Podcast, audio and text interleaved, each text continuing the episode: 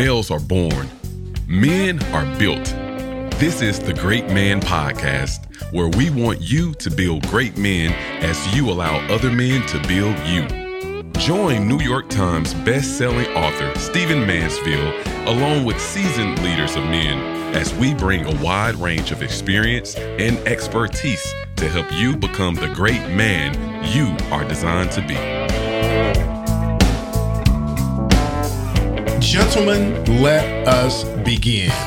Uh, tonight, I brought in the heavy, the big guns to help us discuss a subject that is really uh, overwhelming to a lot of us. Stephen brought it up, and he's about the most well versed guy that you could ever get to talk about historical things, especially like the historical beginning of hate.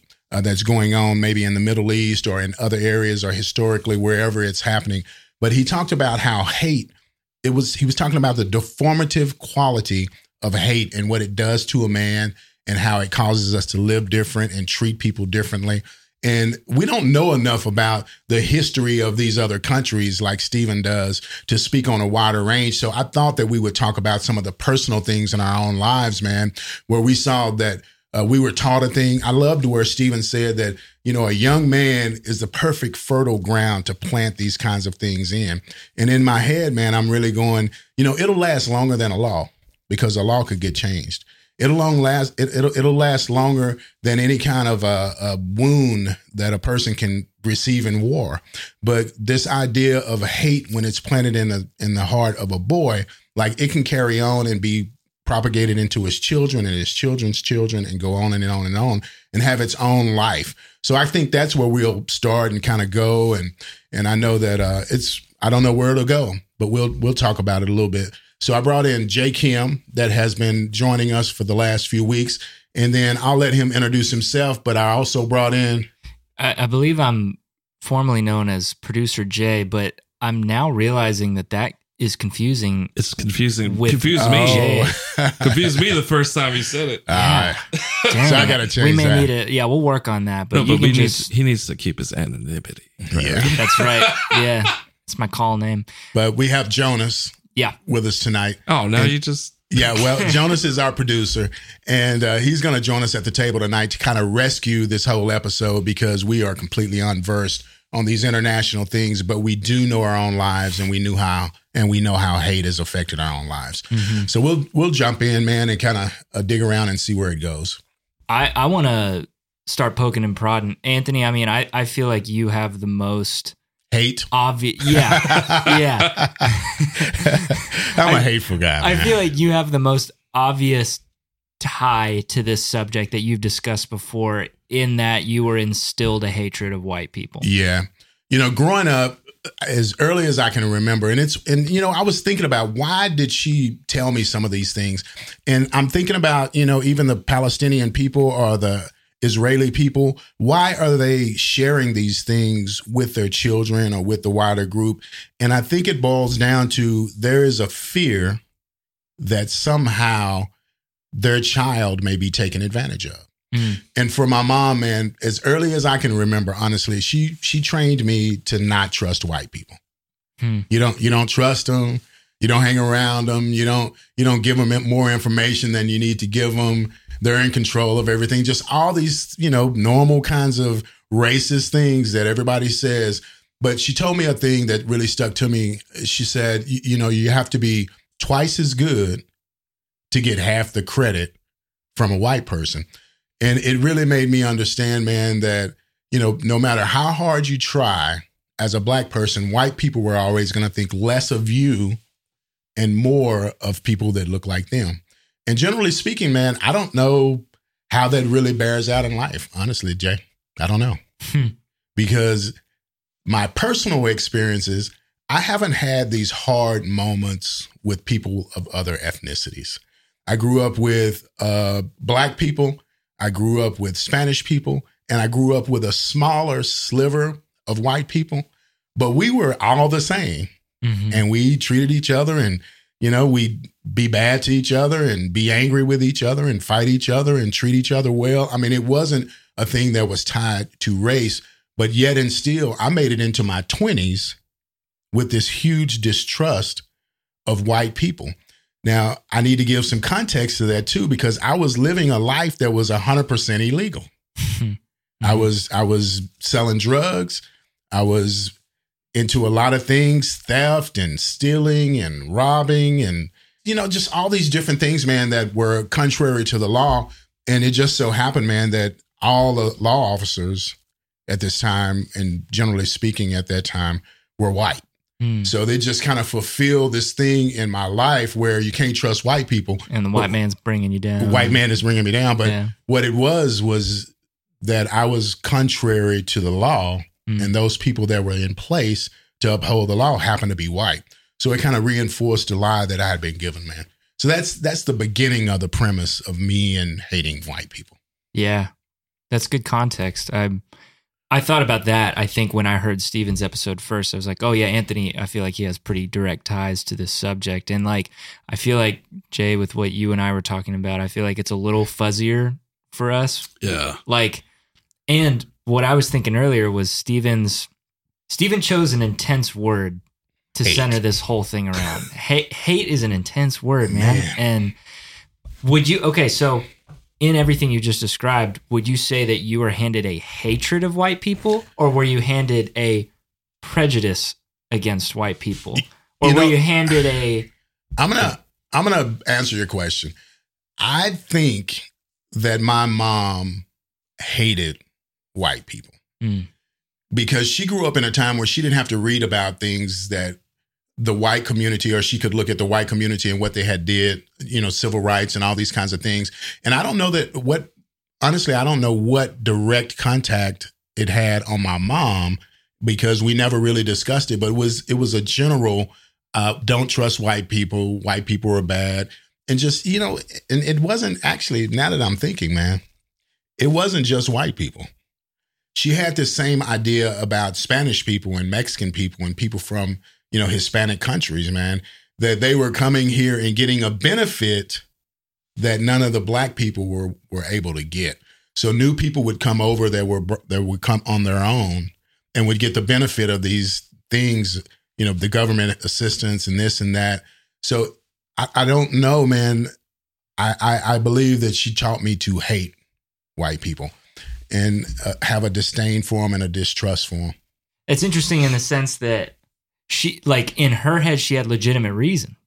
Yeah, because I assume she firsthand had experienced what it was like before civil rights and when she was not treated like, say, someone who crosses the border and becomes a citizen and immediately just gets the benefits. She w- was here all along and did not have the benefits and blamed white people for that.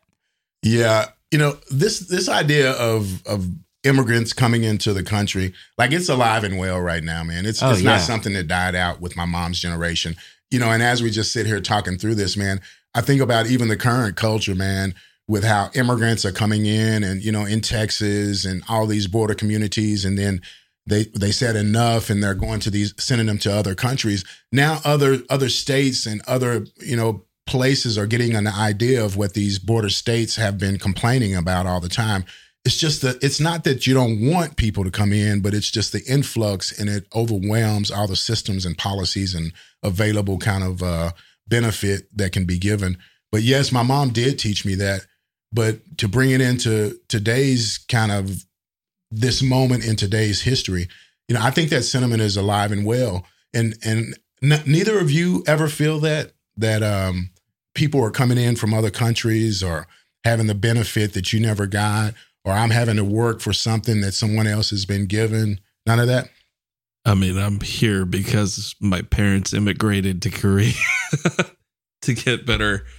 I mean, not better opportunities, but to give me a better life. You know, give me and my sister a better life. So I don't have any of that.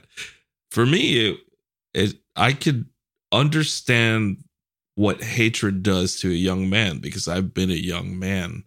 So much so that like it's so important to me that we have our control room because because a lot of times what I do and I think a lot of men do this is once you realize the hatred of your youth was foolishness and was robbing you and deforming you of something, you immediately make believe it never happened. You know, like I, go ahead and I'm like, look, this is my viewpoint, and oh, it was just my viewpoint all along, the whole time, you know, and I didn't have this hatred in me, but examining those things and examining the things that Stephen asks us to examine in our control room, you get to see it and you realize, like, yeah, I know what that feels like. I know how it how it corrupted my soul for a long time.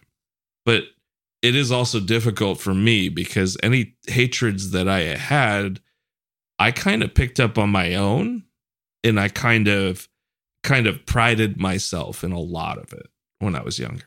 So I don't know. Like I I understand the topic that we're talking about. I just don't have somebody instilling it in me, you know, other than like culture, media, and But my that- friends. that's part yeah, that's of it. part of it. Yeah. That's part of it.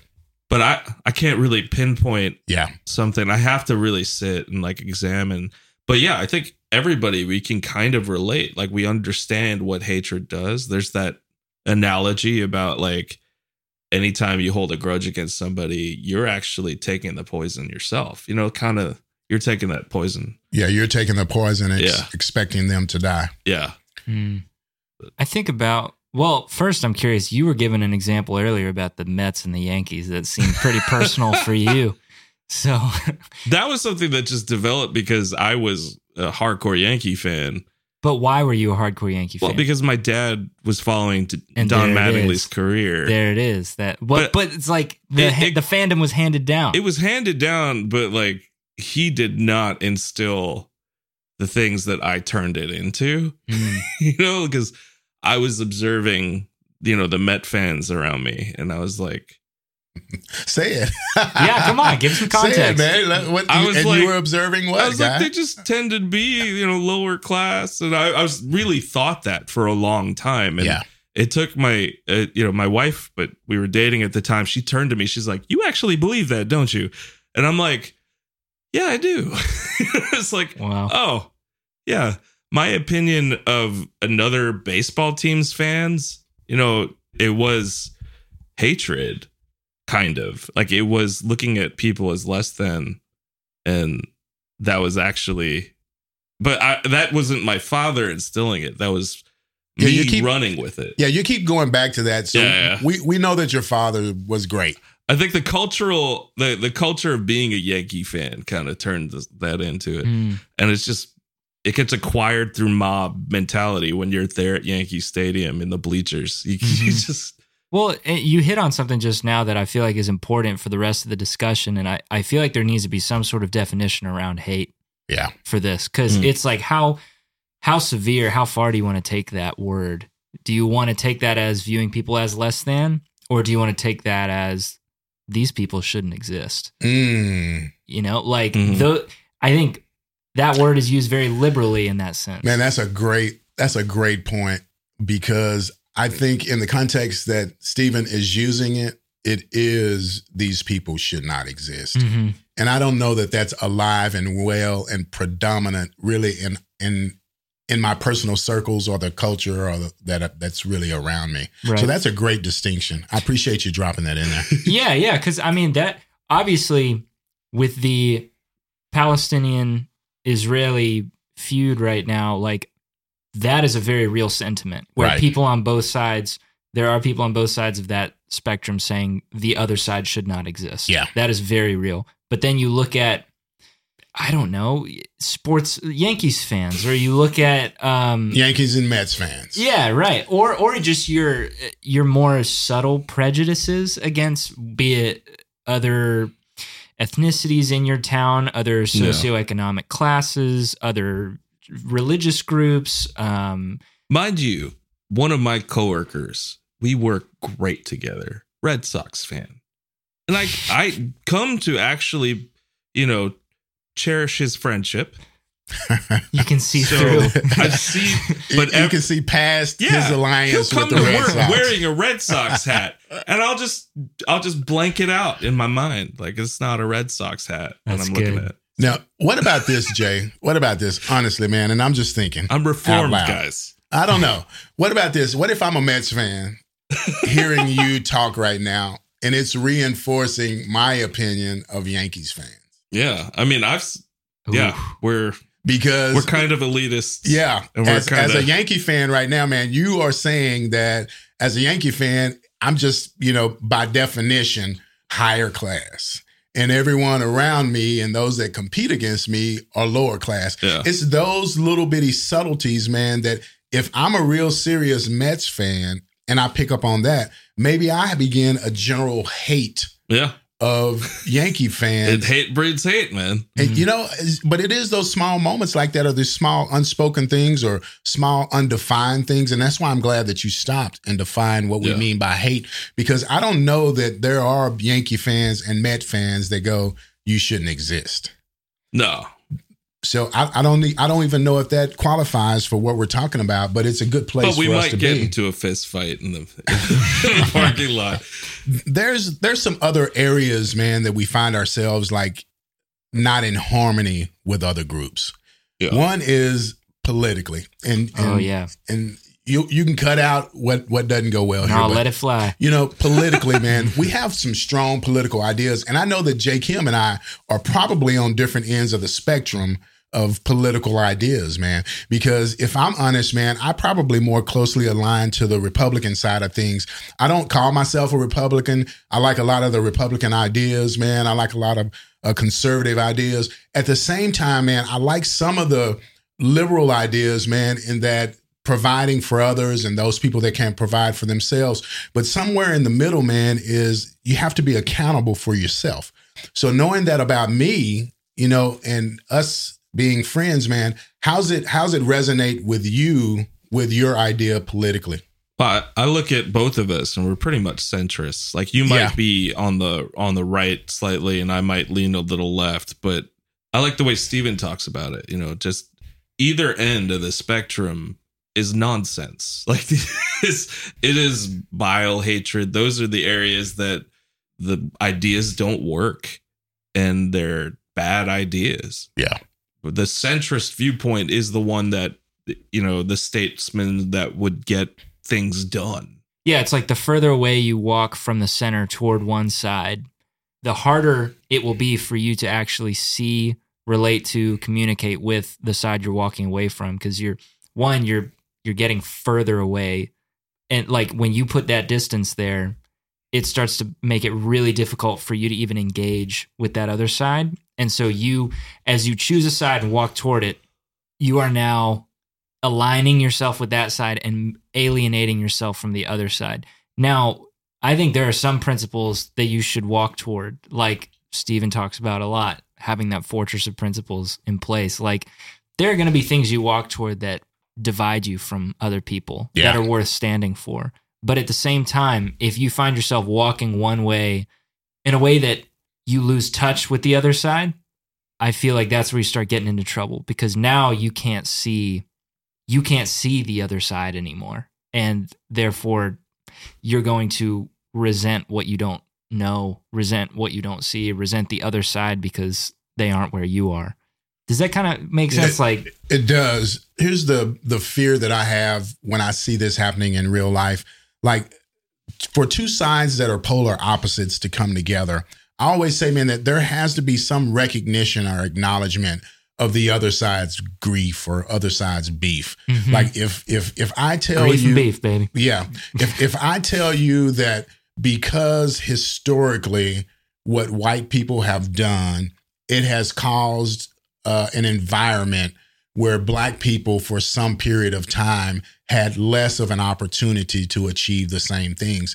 Yeah. Like I think I think that most rational people could agree with that. That there was a time when white people ran everything, black people were slaves. They had the opportunity that black people didn't have, and they had X number of years to accomplish something that black people didn't. Mhm. And now black people are trying to catch up and go after those same opportunities. I think that most people could look at that and go, okay. But when you make it personal and go, hey, you, Jonas, Mm, because your people did this thing to my people, you had an opportunity that I didn't have, and I want that same opportunity. When we make it more personal, man, I think that's where the conflict comes in. But at some point, man, there are some things that have to be recognized and acknowledged for us to even begin to talk and have a conversation, especially if one side is an offended party. Like you're hoping that the other side will give you something. And and I think that with the Israeli and the and the Palestinian conflict, man, I don't hear it a lot, man, but you know, Jay Kim, you mentioned that, you know, if you look at it, man, the UN agrees that that Israel is committing some atrocities in the in the fight uh, to reconcile whatever has happened to them.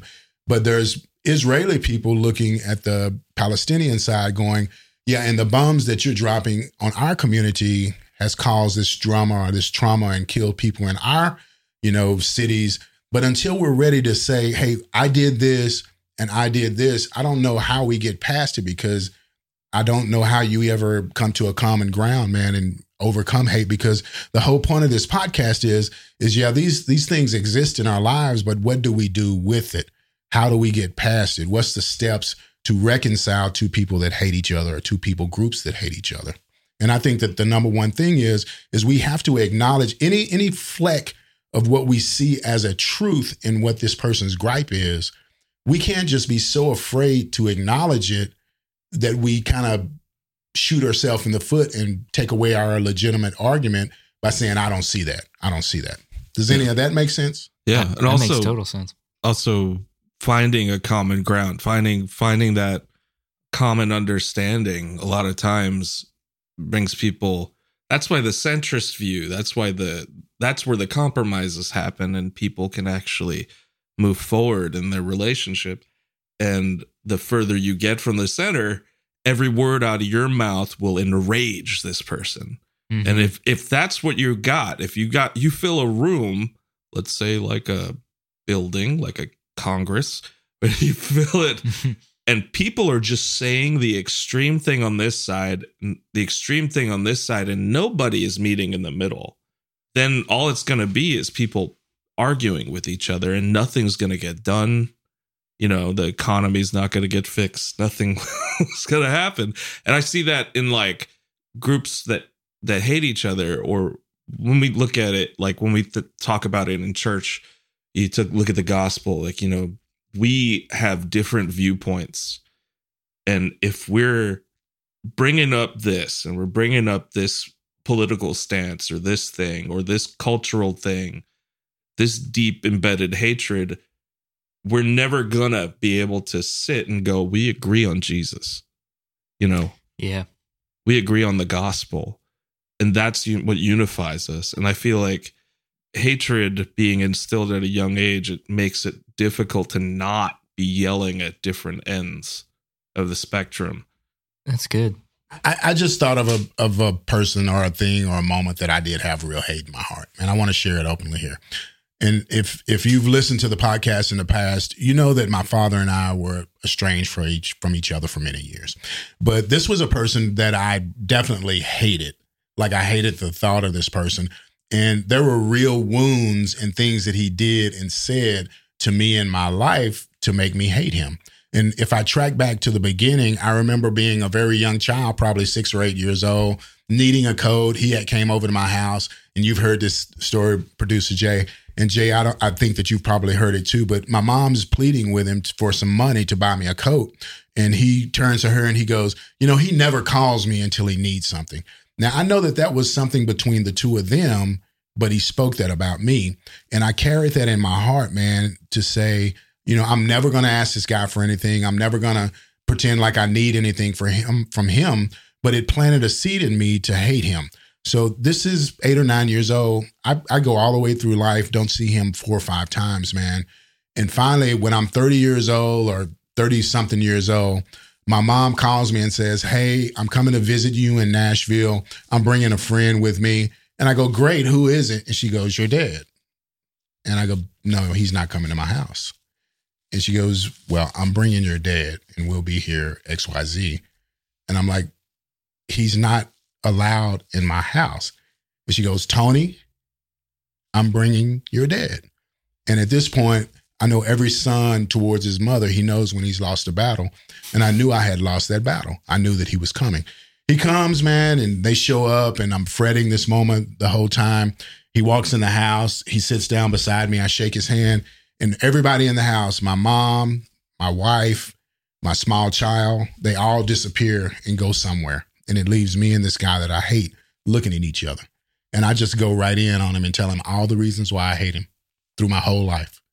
You weren't there. You never taught me how to play baseball. You didn't t- teach me how to tie a tie. You weren't around to support me financially. I just had questions about dating that I didn't have anybody ask. Just all these things and just let it fly for 30 or 40 minutes. And he simply turned to me and he goes, I get it. You know, he owned it all. He didn't fight it all. So something, and the, the point of I'm of what I'm talking about is the way to break through hate. Is in that moment immediately, I didn't hate him anymore. Mm. And so that's what I'm telling you, man. When there are obvious truths between two groups that hate each other and one of them is expressed, if he could have sat there and go, that's not true. I didn't do any of that. And I Mhm. wasn't this and that. And we would have gone on and I would have continued to hate him. But because he owned it all and acknowledged it all, I was able to release it all. And we we ultimately had a great relationship and reconcile.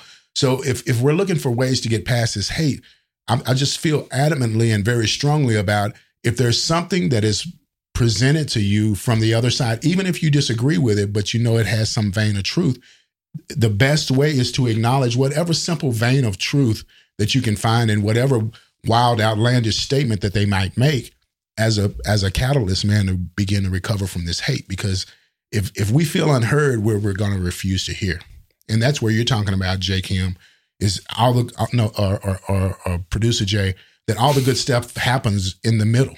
And maybe it was you, Jay. But but how do we get to the middle, man, if we're constantly bickering and refusing to admit anything that makes us look bad? Because I think that's the big fear is I don't want to admit to anything that makes me look bad. That makes me think of this uh, this advertisement I saw recently for an organization that I've become familiar with. Uh, it's called FIRE, and it stands for uh, the Foundation for Individual Rights and Expression. Mm. It's really interesting. They they're kind of touting the freedom of speech flag right now as things get crazier and people get in more trouble for saying things. Yeah. And uh, this advertisement I saw was for this organization, and they were basically their stance was people need to be able to say crazy things to have conversations. Like when you start silencing people by saying you can't say that, it prohibits conversation from happening and what exactly what you're talking about. So there's this black man who was telling his story in the video and he said I may get some of the details wrong, but he said at a certain point I started to make it my mission to um, reconcile with KKK members. Mm. He was like, I would go find active, active KKK groups or members, and uh, what do you call that? Chapters? Yeah. don't I think it's a chapter. yeah. And he was like, I would go and I would try to start having conversations with these people. Whoa. And he said, rather than me, like, it's pretty obvious that these guys are hateful and that they want nothing more than to see me gone. But I, I stuck around to ask why. Like, Mm. I stuck around to get past the inflammatory responses and get underneath that and try and hear them out. And basically, hey, if you hate me so much, tell me why. Yeah, man. And he was like, I very quickly got to the bottom of a lot of these people's worldviews. And it quickly came to the surface that there was not a legitimate reason for them hating me. And it was astounding. I forget how many he had. Let's just say it was like 200. He was like, I have over 200 robes in my storage room or whatever from men who have given it up Shut up. because I was willing to just sit down and hear them out. Mm. He was like, that changed their mind more than anything, Yeah. more than me fighting against their worldview, fighting against their twisted belief system. It was me sitting down and saying, hey, why don't you tell me more about why you guys hate black people? And it, I, I was, it was like a YouTube video, and I was given this advertisement, and I stopped and was like, "What? did I just watch? That was incredible. Man, that's great. and it was I, I think about that a lot i really encourage people to go check that out because it uh it was a story i had just never heard before and i was Yeah. like this guy is changing people's lives and he is erasing hate generations of hate because he's willing to sit down and hear people out even though these people's out ideas are outlandish and bitter and twisted he's willing to sit down and have the maturity and the composure to say hey let's get to the bottom of this Think about how many times that he had to hear the N word oh my God. when he had these conversations. I know. Man. And and this conversation we're having now is great because it's making me think about a really good friend, JT McCraw. He says that one of the most impactful moments, man, in our relationship and with other African American or black people was having the freedom to say something that potentially could offend them and them refusing to be offended because they understood the relationship that they had. yeah You have to you have to create a space, man, where you can say things and and risk the opportunity of offending someone, but feel safe enough to be able to ask that question or make that statement.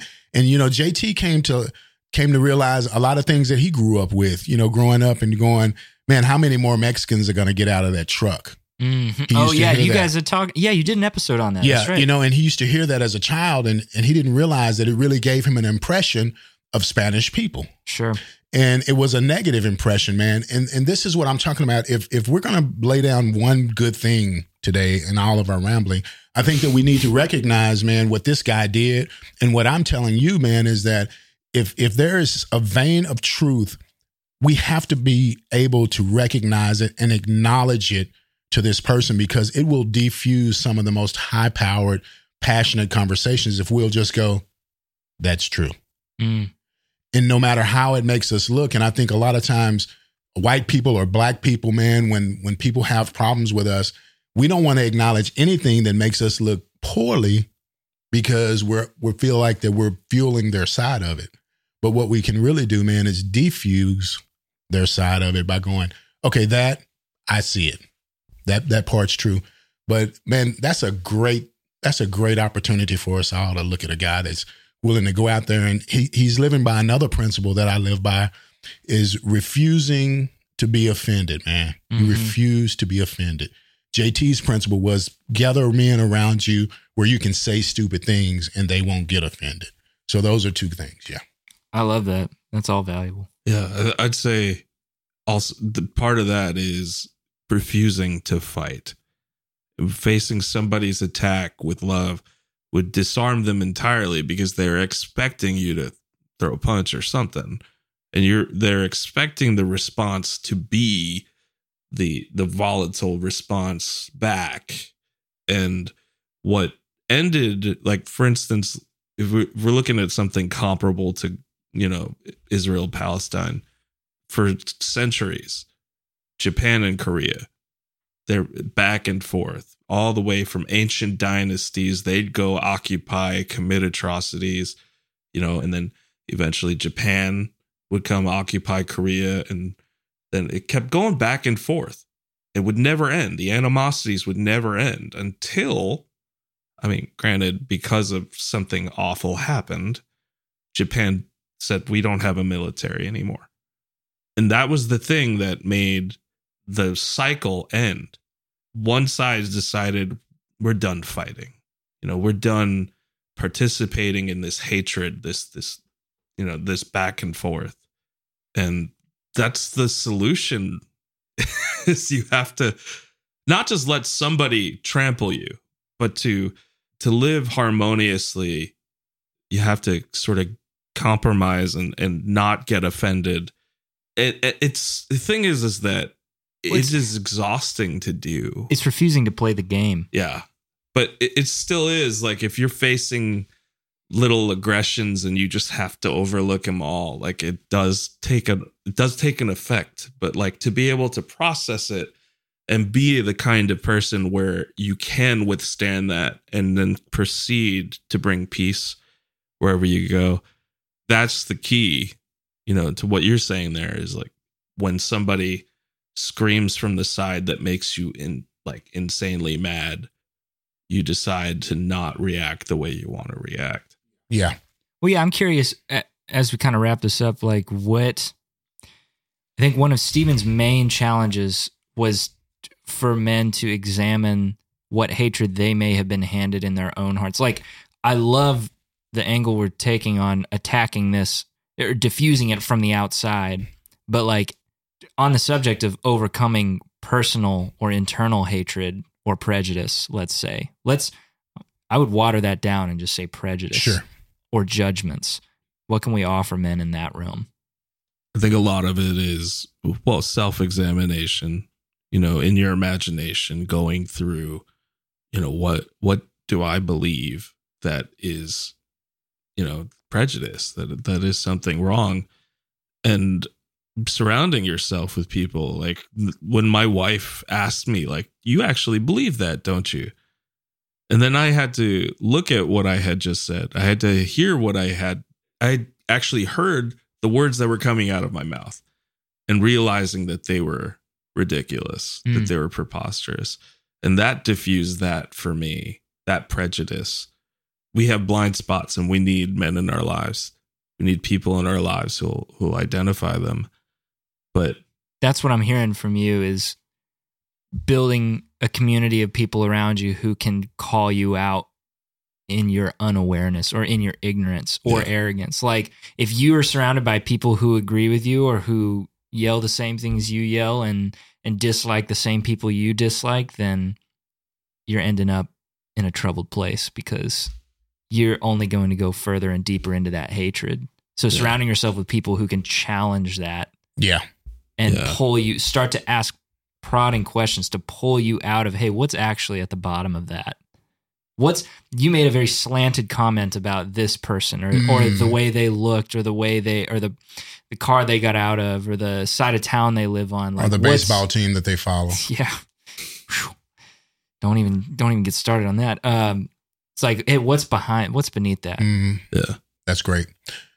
You know, I think another one is if there isn't a reoccurring accusation that's always thrown your way, oh yeah that's there may be a point in your life where you need to really sit down and go into the control room and go, is there a possibility that this derogatory comment that's been labeled to me five, six times is actually true? To mm-hmm. examine ourselves and to hear, because, you know, your critics and people that don't like you are some of the most valuable people in your lives because they'll tell you things that your friends won't tell you.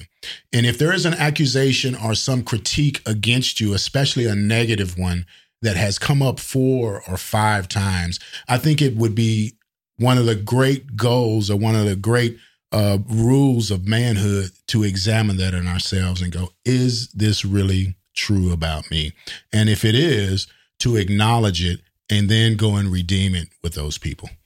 that's awesome Well, this is this is going on, man, for some time, and it took a direction that we had no idea that it would take, and it's all in in part to a producer Jay sitting down and asking the right kinds of questions. i have not done myself any favors for editing this yeah, but good luck but it's all being in part due to uh, producer Jay sitting down, man, and chatting with us and asking us probing questions.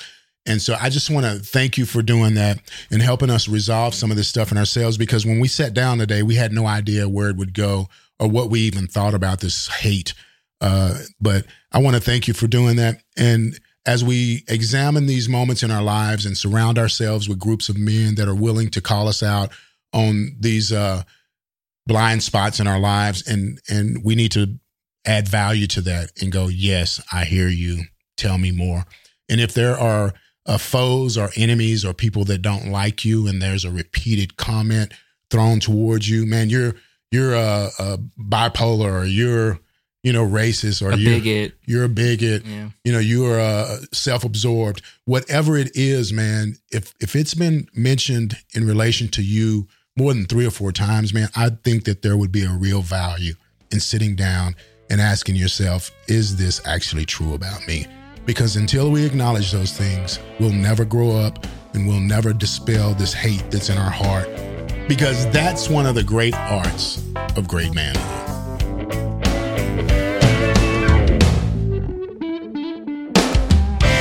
To join the Great Man community or to book Stephen to speak at your men's event, go to greatman.tv.